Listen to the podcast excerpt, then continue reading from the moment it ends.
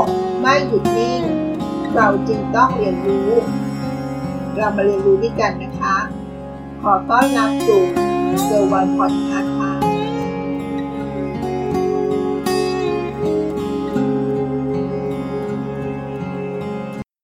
ถ้าถามว่า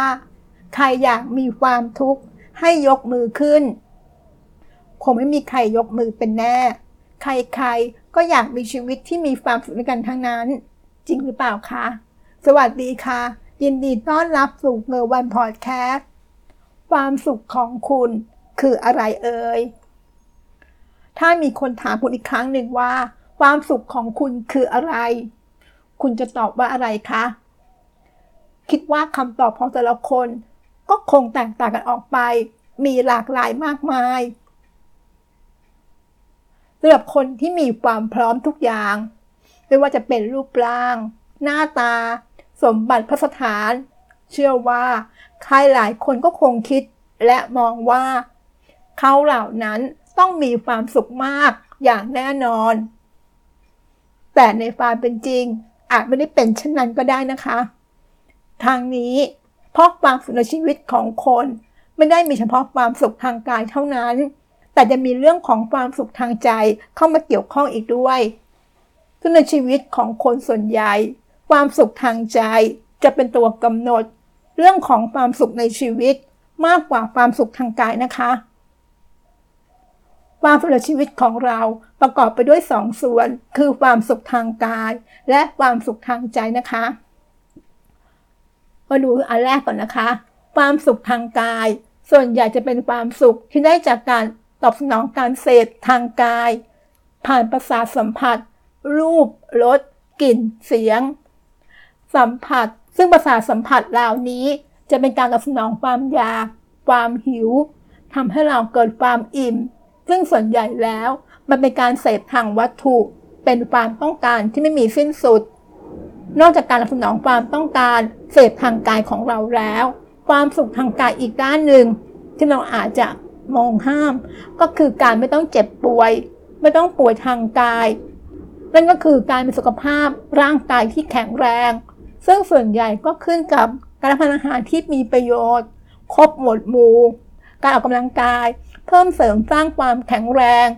การพักผ่อนและภูมิต้านทานโรคทำให้เราไม่เกิดอาการเจ็บป่วยได้ง่าย มาดูอีกส่วนหนึ่งนะคะ ส่วนของความสุขทางใจ เป็นความสุขที่ซับซ้อน และไม่สามารถมองเห็นด้วยตาเปล่าได้ เหมือนกับความสุขทางกายที่เราได้กล่าวไปแล้วนะคะ เป็นความสุขที่เกิดจากความรู้สึกเต็มทางด้านจิตใจของเราไม่รู้สึกว่าตัวฉันเองขาดอะไร คนที่ไม่ค่อยมีความสุขทางด้านจิตใจ สาเหตุส่วนใหญ่เกิดจากความรู้สึกระดับจิตใต้สำนึก ที่ไม่มั่นใจในตัวเองว่า ตัวเรามีคุณค่ามากพอหรือดีพอ เป็นคนเก่งพอหรือไม่ ฉลาดพอหรือไม่ เป็นลูกที่ดีพอหรือไม่ เป็นพี่น้องที่ดีพอหรือไม่ เป็นพ่อแม่ที่ดีพอหรือไม่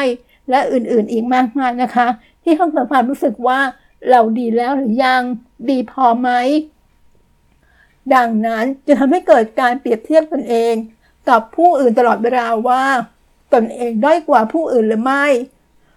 ถ้าเป็นแบบนี้ก็จะเกิดการเปรียบเทียบไปเกิดขึ้นตลอดทั้งชีวิตของเราเลยนะคะ และส่วนใหญ่แล้ว ก็จะเป็นการเปรียบเทียบกับคนที่มันเหนือกว่าเราด้วย เมื่อเรารู้สึกว่าตนเองด้อยกว่าทำให้เกิดความรู้สึกด้อยค่า ผิดหวัง ท้อแท้ หรือซึมเศร้าด้วยนะคะ ในบางรายอาจเกิดเป็นความรู้สึกว่า การด้อยกว่า แพ้หรือการพ่ายแพ้ แต่ใจเราไม่ยอมรับ เกิดความรู้สึกไม่พอใจ อิจฉาริษยา และโกรธแค้นเลยก็ได้นะคะ ซึ่งเป็นอารมณ์ด้านลบอีกด้านหนึ่งเลยค่ะ คงรู้สึกว่าตนเองนั้นไม่มีคุณค่า หรือยังไม่ดีพอ จึงเป็นคนที่หาความสุขทางใจได้ยาก เป็นการมองตนเองในแง่บวกทำได้ไม่ดี ก็ทำให้การมองผู้อื่นในแง่บวก มองในแง่ดี ก็ทำได้ยากเช่นกันด้วยค่ะ ดังนั้นการสุขภาพจิตที่ดี จึงจำเป็นต้องฝึกฝน เรื่องของการมองตนเอง และการมองโลกภายนอก คนที่มีสุขภาพกายดี แม้ยังไม่ป่วย ก็ยังต้องออกกำลังกาย วิ่งจ็อกกิ้งเป็นประจำ ทางนี้ก็เพื่อ เพิ่มภูมิต้านทานโรคทางกาย ทางจิตใจก็เช่นเดียวกันนะคะ ถึงแม้เรายังไม่ป่วย ก็ควรจะเพิ่มภูมิต้านทานทางใจด้วยการฝึกจิตใจของเราให้สามารถรู้เท่าทันอารมณ์ ความรู้สึกของตนเอง และสามารถมองตนเอง รวมทั้งผู้อื่นในแง่บวกค่ะ หรือในแง่ดีทำให้ตัวเองไม่รู้สึกขาดอะไร รู้สึกเติมเต็มทางด้านจิตใจทำให้ความคิด ความรู้สึกในการเปรียบเทียบกับผู้อื่น ลดน้อยลงด้วยค่ะ ชีวิตที่ต้องวุ่นวายกับการดิ้นรนหาวัตถุทรัพย์สิน เพื่อเอาชนะการเปรียบเทียบก็จะลดลง โอกาสเกิดอารมณ์ลบ ผิดหวังหรือท้อแท้ หรือโกรธไม่พอใจ ว่าจะน้อยลงหรือยากขึ้นด้วย การสามารถมองผู้อื่นในด้านบวก ช่วยให้คนเราให้อภัยกันง่ายขึ้นนะคะ การสะสมอารมณ์โกรธแค้นและความไม่พอใจ ก็จะมีน้อยลงทำให้เราเกิดความสุขทางใจได้ง่ายขึ้น ความสามารถมีความสุขทางใจ เป็นงานยากง่ายต่างกันในแต่ละคนนะคะ เนื่องจากต้นทุนทางด้านจิตใจของแต่ละคน ที่รู้สึกว่าเต็มหรือขาดไม่เท่ากันค่ะ